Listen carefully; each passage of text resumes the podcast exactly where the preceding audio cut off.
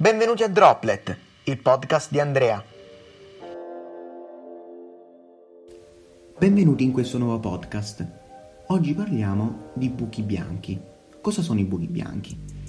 Innanzitutto, prima di parlare dei buchi bianchi, noi conosciamo per lo più quelli che sono i buchi neri.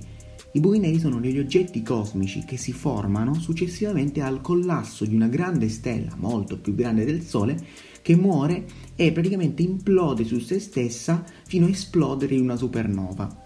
Successivamente però la materia che costituiva questa stella in base alle dimensioni iniziali della stella può andare incontro a diversi destini. Uno di questi destini è quello di collassare maggiormente su se stessa andando a formare una regione di altissima densità, quindi dove la materia si va a concentrare, dove enormi quantità di materia si concentrano in piccolissime porzioni di spazio, fino a creare appunto una singolarità.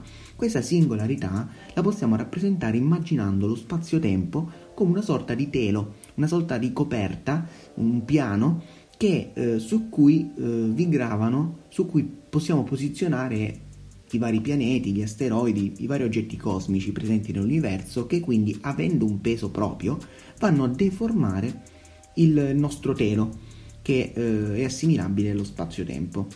Ora, immaginando quindi un corpo ad altissima densità, è possibile capire come questo, questo, questo corpo, quindi questo buco nero, vada a deformare pesantemente lo spazio-tempo fino a creare appunto una invaginazione che vada a inglobare tutto ciò che si trova in una determinata area vicina a esso.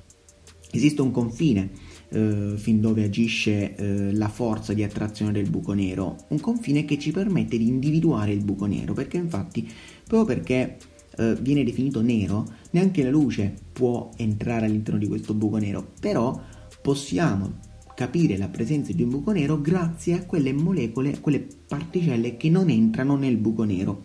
A livello del suo confine, infatti, sono presenti, sono presenti varie particelle ehm, in cui alcune saranno sottoposte alla forza di gravità del buco nero, altre invece non saranno sottoposte alla forza di gravità di questo buco nero.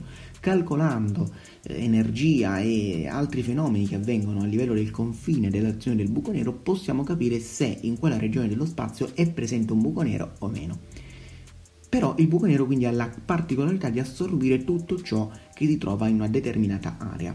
Allora cosa può essere un buco bianco? Il buco bianco innanzitutto è ancora una teoria, accettata dalle più grandi teorie che provano a descrivere l'universo, quindi la relatività di Einstein e ehm, altre teorie molto importanti, ma non è stato ancora trovato, non è stata ancora testimoniata una sua presenza. Il buco bianco comunque dovrebbe essere una un fenomeno eh, nell'universo in cui eh, il materiale non viene assorbito, la materia non viene assorbita ma viene espulsa. Quindi niente può entrare nel buco bianco, ma tutto può uscire.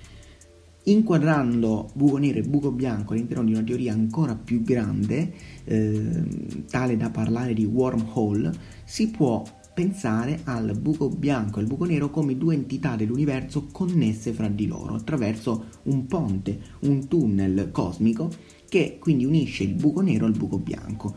In questo modo potremmo capire come tutto ciò che entra nel buco nero vada a uscire in un'altra regione dell'universo attraverso il buco bianco.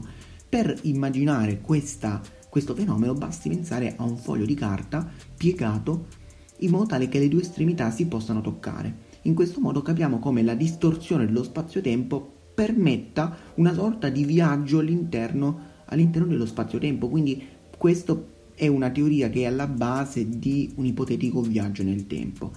Il problema è che ci sono delle temperature molto elevate da sopportare all'interno del buco nero, cosa che difficilmente un essere umano riuscirebbe a reggere, e in più è necessario costruire una macchina capace di distorcere lo spazio-tempo in questo modo. Questo è stato Droplet, noi ci vediamo al prossimo podcast.